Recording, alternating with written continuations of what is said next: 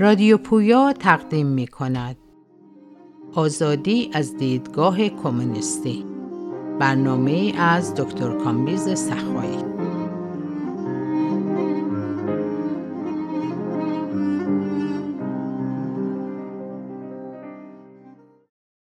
با تشکر از وحید عزیز و رادیو پویا و شما که بار دیگه این فرصت رو در اختیار من گذاشتید که با هم باشیم و در کنارتون موزل آزادی رو از دیدگاه کمونیستی مورد تعمق قرار بدیم. امروز قصد من اینه که به بحث مارکس در رابطه با بیگانگی انسان از خودش در جامعه سرمایهداری بپردازم و مکانیزم هایی رو نشون بدم که به وسیله اونها سرمایهداری ما رو از انسانیتمون بیگانه می‌کنه و آزادیمون رو ازمون می‌گیره. این شکل از بیگانگی یعنی بیگانگی انسان از جنبه اجتماعی انسانیتش یا به زبون مارکس و فویرباخ بیگانگی انسان از نوع و گونه انسان در وجود در توی دوران مدرن در وجود دولت سیاسی سکولر و حقوق برابر و اقتصاد آزاد و جامعه مدنی تحقق پیدا در این رابطه نشون خواهم داد که چگونه دولت و حقوق در سرمایهداری جای مذهب رو می‌گیرن و خودشون توی این دوران یه نقش مذهبی ایفا می‌کنن. و بالاخره یه سری اشاراتی هم خواهیم داشت به حقوق به مسابه تبلور آزادی های سلبی در تقابل با آزادی های ایجابی. نکتوار خدمتتون عرض بکنم خلاصه بحث امروز ما عبارت خواهد بود از نقدی بر آزادی بورژوایی و secularization و نشان دادن خصلت مذهبی و دوگانه این آزادی. یعنی این خصلت که این نوع آزادی سکولاریزم و آزادی های بورژوایی هم رهایی بخشن. هم اسارت بارن. چیزایی که ما می‌خوایم نشون بدیم اینه که چطور و همین در طی این بحث روشن خواهد شد که چطور دولت از جامعه مدنی جدا میشه ولی این جدایی در واقع بقای قانون جنگل سرمایهداری رو تضمین می‌کنه. چطوری ملغا کردن امتیازات نابرابر فئودالی و جایگزینی اونا با حقوق برابر بورژوایی صرفا قوانین بازی رو عوض می‌کنن. ولی اصل بازی رو سرجاش نگر میدارن. و اینکه آزادی سلبی بیان دیگری از مالکیت خصوصیه. و بالاخره اینکه سکولاریسم و جدایی دین از دولت ما را از چنگال قتل و غارت و تجاوز اسلامی رها نمی‌کنن. مسئله اینه که یه کاری بکنیم که شر خود اسلام رو از سرمون باز کنیم.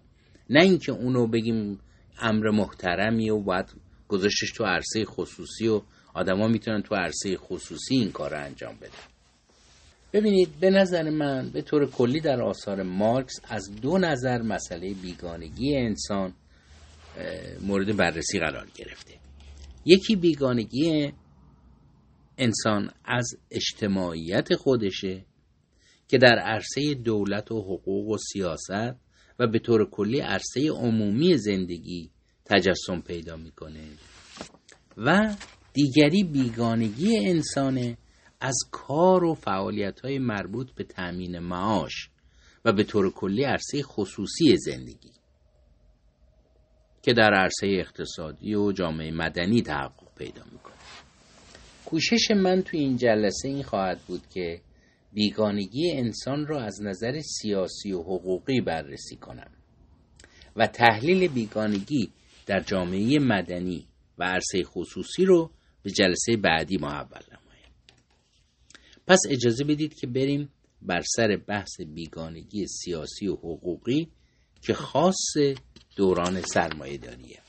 بیگانگی انسان از حیات اجتماعیش یعنی نوع اول بیگانگی که در دولت و حقوق دولت و حقوق مدرن تحقق پیدا می‌کنه در آثار تئوریک اولیه مارکس مثل مسئله یهود و نقد فلسفه حق هگل دوباره متذکر بشم که منظور خود کتاب نقد فلسفه حق هگل نه مقدمش. معمولا مقدمش خونده شده و مقدمش هم هست که ترجمه شده.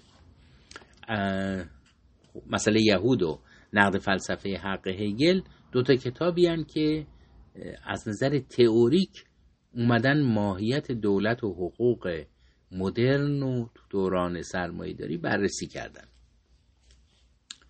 منم تو این جلسه می‌خوام تحلیلای این کتابا رو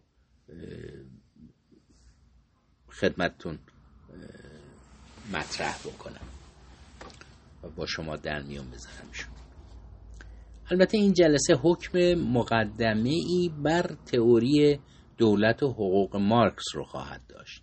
یا بهتر بگیم مقدمه ای بر نقد تئوریک مارکس بر حقوق دولت مدرن. ولی دوستان و رفقایی که مایل باشند به بررسی مفصلتر این مباحث بپردازن می‌تونن به دو تا ویدیوی دیگه ای که من در مورد مارکس روی اینترنت و یوتیوب دارم مراجعه بکنن عنوان اون ویدیوی اول هست نقد مارکس به دولت و جامعه مدنی که یه تحلیل نسبتا جامعی از کتاب مسئله یهود مارکس.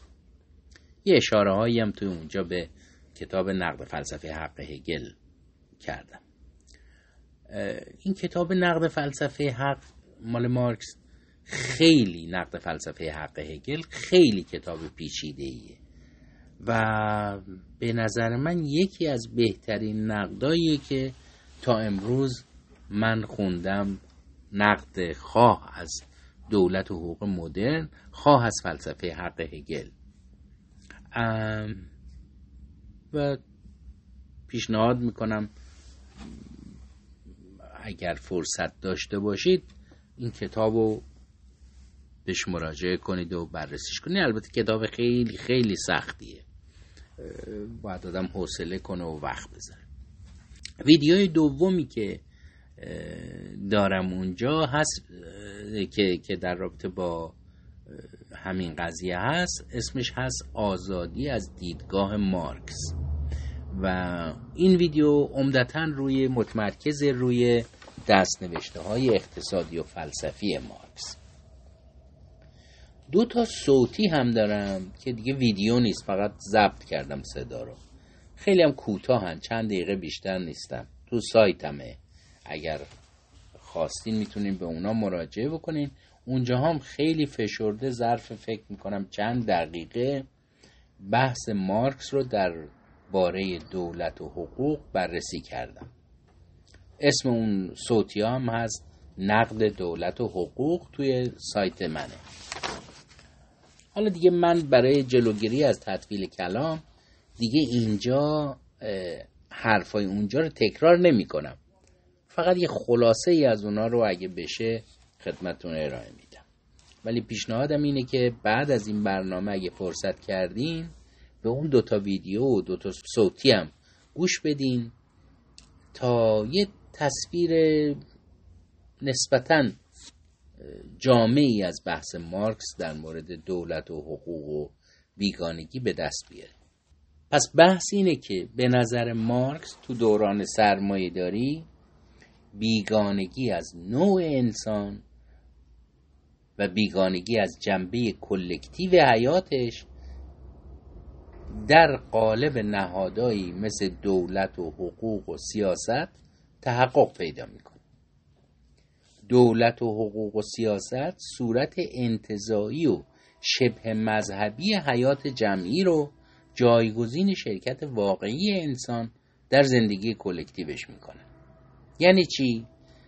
یعنی عرصه خیالی میآفرینند که مجزای از زندگی خصوصی و مستقل از این زندگیه و بعد همه فعالیت های آرمانی یعنی ایدئال متعلق به نوع بشر رو به این عرصه منتقل می‌کنه همونطور که برابری در پیشگاه خداوند زامن حفظ نابرابری واقعی روی زمینه و همونطور که سعادت اخروی و تمتع از میوه های بهشتی زامن تداوم و بقای رنج و ستمدیدگی و بردگی توی این دنیای خاکیه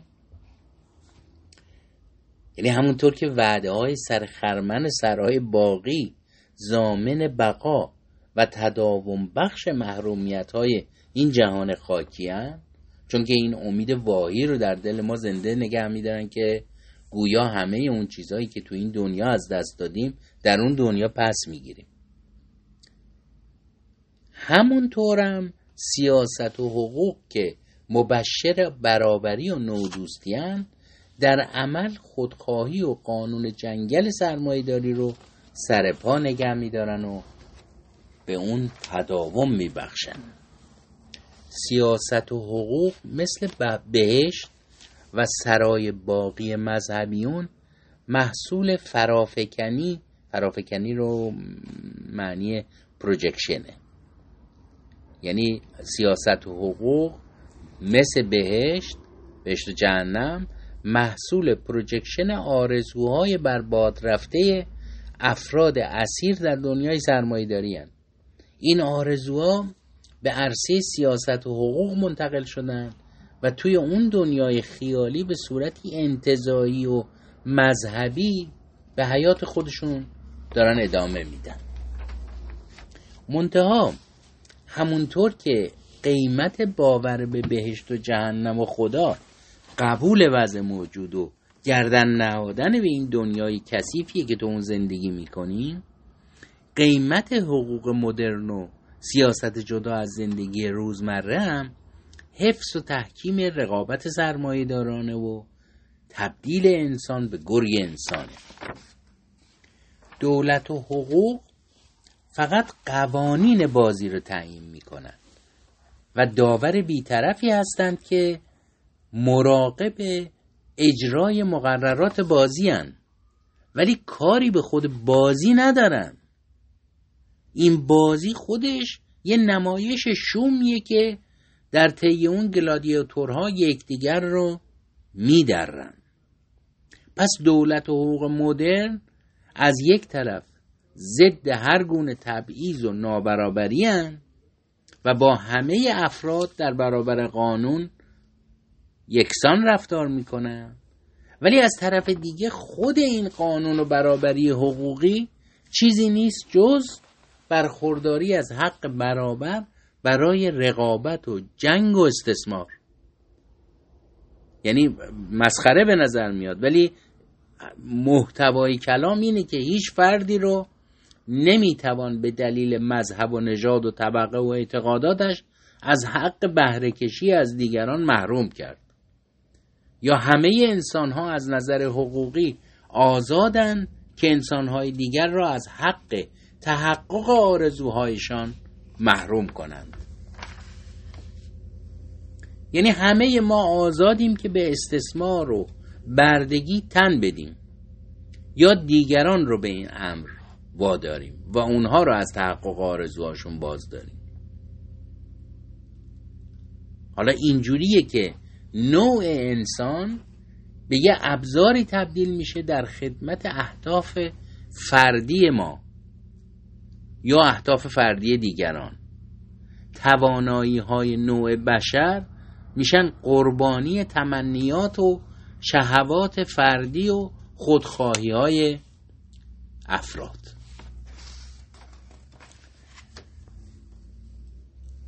حالا ولی این محرومیت یعنی محروم این نوع محرومیت از تحقق آرزوها فرق می‌کنه با محرومیتی که ما تو جامعه بردهداری باش مواجهیم. محرومیت برده ها در جامعه مبتنی بر بردگی همه چی شفاف و روشن بود و از بیگانگی سخنی در میان نبود. اونجا بردهدار علنا برده رو از تحقق آرزوهاش محروم می‌کرد. ولی تو سرمایه داری این محرومیت از تحقق آرزوها داوطلبانه و به میل خودمون صورت میپذیره. دولت و حقوق زامن حفظ این جنبه داوطلبانه و آزادانه هستند یعنی تضمین می‌کنن که بردگی و استثمار و نفی آزادی به صورتی داوطلبانه و آزادانه صورت بگیره. تحقق بپذیره در سرمایه داری برخلاف بردهداری کسی با شلاق وای نستده که منو وادار کنه که از یکی دیگه باید اطاعت کنم. در اینجا هیچ کس منو مجبور نمی‌کنه که یه چیزایی بگم که نمی‌خوام بگم. یه کارایی بکنم که نمی‌خوام بکنم. یا به یه اموری بپردازم که نمی‌خوام به اونا بپردازم. من باید خودم داوطلبانه تعهد کنم که می‌خوام این کارا رو انجام بدم. یعنی آزادانه بگم من می‌خوام آزادی خودم رو نفی بکنم.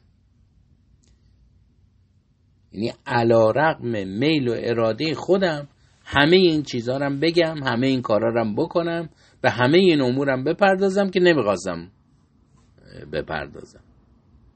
و دولت و حقوق مراقبند که آزادانه بودن و داوطلبانه بودن این آزادی فروشی رو حفظ بکنن. یعنی اینی که این فروش آزادی همیشه مبتنی بر قرارداد باشه آزادانه باشه. هیچ وقت جنبه آزادانش خدشدار نشه. پس آزادی صرفا سیاسی و حقوقی چیه؟ آزادی صرفا سیاسی و حقوقی اون نوعی از آزادیه که پیوندهای نوعی انسان رو قطع می‌کنه. یعنی آزادی از عشق به دیگر انسان هاست و تبدیل افراد به گرگاییه که همدیگر رو می‌خوان بدرن.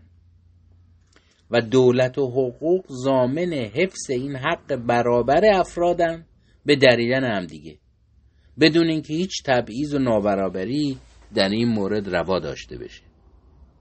یعنی وقتی میگیم حق برابر یعنی همه ما حق برابر داریم که همدیگه رو بدریم. حق برابر داریم که آزادی خودمون و آزادی دیگران رو لگدمال کنیم. خب حالا این قضیه من دو سرشو گفتم دیگه نه؟ حالا ما ایرانیا توی این بره از زمان در یه موقعیت خاصی قرار گرفتیم. ما می‌تونیم این بحث مارکس رو بهتر بفهمیم. چون که از یه طرف مسلمان ها اومدن و جامعه ما رو برگردوندن به قرون وسطا. و در نتیجه این امکان رو برای ما فراهم کردن که زندگی قرون وسطایی رو از نزدیک مشاهده کنیم. انگار یه دوربینی گذاشتن ما رو بردن به 500 سال هزار سال پیش. حالا ما می‌تونیم بفهمیم که یعنی چی وقتی که دولت از جامعه مدنی جدا نباشه فرد از جمع استقلال نداشته باشه خصوصی و عمومی در همدیگه ادغام شده باشن. این این مسائل الان دیگه برای ما خیلی راحت قابل فهمه. اونجور پیچیده نیست. چون دیدیم که چجوریه دیگه. از طرف دیگه هم یه شرایطی داشتیم که خواه ما توی برای مدتی مجبور شدیم توی جوامع پیشرفته سرمایهداری زندگی کنیم و فهمیدیم که این طرف قضیه چه بدبختیهایی به بار میاره. تنهایی و بیکسی و فقدان یار و یاور و گوش شنوا و این جور مشکلات چیان از یه طرف جامعه قرون وسطایی اسلامی رو دیدیم که فرد و تو چنبره انتظارات اجتماعی نامعقول اسیر می‌کنه و از شیوه غذا خوردن و دستشویی رفتنش تا اعتقادات و احساسات و افکارش رو براش از پیش تعیین می‌کنه. خب این جامعه قرون وسطاییه که دیگه فرد له میشه تو دست جمع. از اون طرف اومدیم سرمایه داری رو دیدیم که توش مواجه میشیم با سکولاریزم و آزادی های سلبی که حالا هم داره به عنوان راه برون رفت از سیاهچال اسلامی برای ما تجویز میشه این آزادی های سلبی. آزادی های سلبی چن آزادی از ایمنی در مقابل تجاوز جمع. آزادی سنگر گرفتن و پناه بردن و خزیدن به درون خود اگویستی و تنهای جامعه مدنی. آزادی به معنای گریز از دیگران. که همون در واقع باید بگیم آزادی مالکیت خصوصیه. آزادی حسار کشیدن به دور خود و بیرون روندن دیگران از همه اونچه که مال من شمرده میشه. نه آزادی و لذت عشق ورزیدن و محبت کردن. نه آزادی به تحقق پتانسیلای خودم. نه آزادی سهیم کردن دیگران در دارایی من. دارایی که مالکیت خصوصی نباشه. الان خدمتتون عرض می‌کنم. می‌بینید چقدر جالب این مسئله رو روشن می‌کنه. یعنی اول قضیه این مسئله زیاد بدیهی به نظر نمیاد. ولی اگر به درک بورژوایی و لیبرالی از حکومت قانون و دولت سکولار نگاه کنیم متوجه میشیم که این درک صرفا آزادی رو به معنای آزادی سلبی می‌فهمه و اون رو در آزادی از قید و بندهای قرون وسطایی خلاصه می‌کنه. آزادی سلبی یعنی کسی حق نداره در امور خصوصی من دخالت کنه. و قانون و دولت زامن حفظ امنیت منن و جلوی تجاوز دیگران به حریم امنیت منو می‌گیرن. دلیل یه همچین برخوردی اینه که سکولاریزم و درک سلبی از آزادی روی این فرض بنا گذاشته شده که فرد و ثروتهاش همیشه در معرض تعرض و قارت و چباول دیگرانند و یک لحظه قفلت فرد موجب یک عمر پشیمونی اون میشه. چرا؟ به این دلیل ساده که ثروت و دارایی فرد مایملک خصوصی اونن و بنابراین در ذات خودشون قابل انتقال به دیگران نیستن و در انحصار مالک خود قرار دارن. ولی اگر از زاویه دیگه به مطلب نگاه کنیم و گریبان خودمون رو از منطق مالکیت خصوصی رها کنیم اون وقت مایملک فرد تقسیم پذیر و قابل انتقال میشه بدون اینی که فرد رو فقیر بکنه. تازه اونو غنیتر هم می‌کنه. مثلا اگه دارایی فرد دانشش باشه هنرش باشه مهربونیش باشه این قبیل مسائل باشه. اون وقت این فرد با ابراز عقایدش و مهربونی کردن به دیگران نه فقط چیزی رو از دست نمیده بلکه غنیتر هم میشه. در عین حال اجازه میده که دیگران از داشتهاش بهره ببرن این نوع از ثروت و قنا و این نوع از دارایی از اونجا که مالکیت خصوصی نیست نه فقط به دنبال حریم امنیت نمیگرده و بیمناک از تعرض دیگران نیست بلکه نیازمند همدلی و همپیوندی با دیگرانه. و بدون اونها قابل تحقق نیست اصلا. از این نگاه آزادی سلبی نیست که ما را آزاد می‌کنه. یعنی آزادی در مفهوم سلبی خودش نیست بلکه آزادی ایجابیه. هدف آزادی در مفهوم ایجابی اون دور نگاه داشتن دیگران از مایملک من نیست. هدف آزادی تحقق من در وجود دیگران و تبدیل دیگران به محمل تظاهر غنای منه. پس حالا اگه بخوایم بحثمون رو جمع جورش کنیم بعد بگیم که بحث امروزمون در مورد تئوری دولت و حقوق ما تقریبا پنج تا بود و دربر می‌گیره اول این مسئله رو ما بحث کردیم که فقط در دوران سرمایهداریه که دولت و حقوق به معنای درست کلمه به وجود میان و عرصه عمومی از عرصه خصوصی جدا میشه و استقلال کسب می‌کنه. دوم گفتیم که حقوق برابر برخلاف امتیازات قرون وسطایی قواعد یه بازی شومی رو تعیین می‌کنن که در اون بازیکنا مثل گرگ به جون همدیگه افتادن و به دریدن همدیگه مشغولن.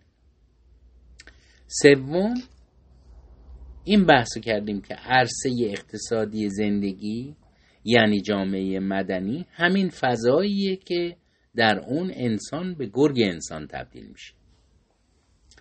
و چهارم گفتیم که برخلاف قرون وسطا هیچ فرد و گروهی تو جامعه مدنی از امتیاز خاصی نسبت به دیگران برخوردار نیست و حقوق برابر برخلاف امتیازات قرون وسطایی قواعد این بازی شوم رو که اسمش بازار و رقابت آزاد و سرمایهداری تعیین می‌کنه. و بالاخره پنجم این بود که secularization سکولار شدن و انقلاب صرفا سیاسی و جدایی دین از دولت که اسلام رو هدف نمی‌گیره و فقط می‌خواد اون رو به عرصه خصوصی برونه صرفا به دنبال اینه که بند از پای جامعه مدنی بگسله و کاری به کار خود این جامعه مدنی خود این جنگل و خود این درنده خویی نداره. و صرفا در صدد اینه که همه افراد شانس برابری در ابراز درنده خویی و خودپرستیشون داشته باشن و کسی از این حق محروم نشه و کسی در این میون از امتیاز خاصی برخوردار نباشه. برابر همه امکان برابر به درنده خویی داشت. خب خیلی ممنون از اینی که به عرایزم گوش دادین و امیدوارم که در جلسه بعدی که خدمتتون هستم همین بحث آزادی رو این دفعه در رابطه با جنبه های خصوصی از خود بیگانگی انسان تو جامعه سرمایه داری پیش ببریم. ممنون.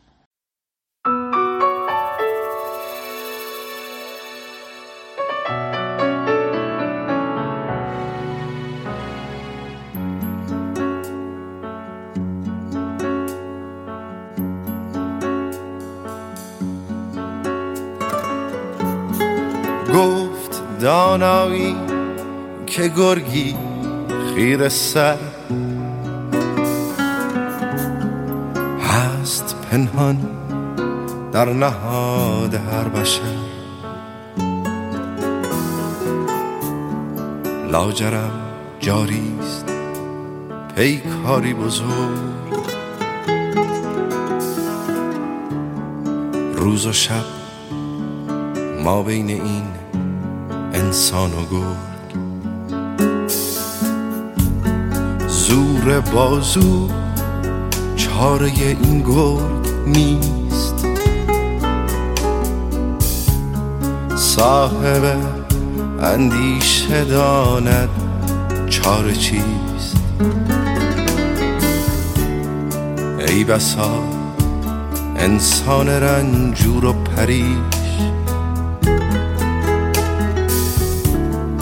سخت پیچیده گلوی گرگ خیش. ای بسا زور آفرین مرد دلیر. مانده در چنگال گرگ خود اسیر.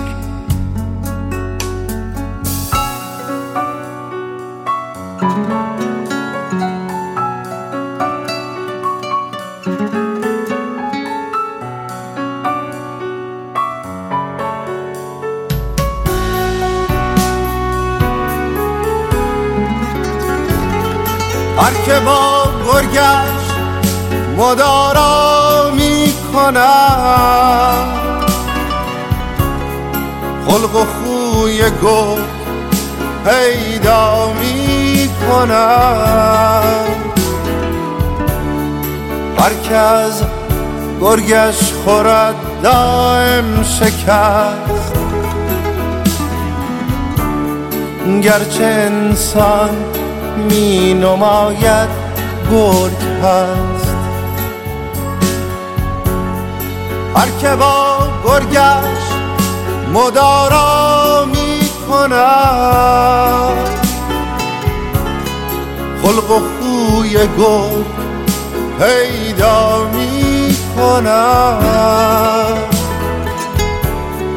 هر کس گرگش خورد دائم شکست گرچه انسان می نماید گرگ هست. در جوانی جان گرگت را بگیر. وای اگر این گرگ گردد با تو پیر. روز پیری گر که باشی همچو شیر ناتوانی در مسافه گرگ پیر. این که مردم یک دگر را می گرگ هاشان رهنما و رهبرم این که انسان هست انسان درد من گرگ ها فرمان روایی می این ستمکاران که با هم همرهند گرگ هاشان آشنایان همند گرگ ها همراه و انسان ها قریب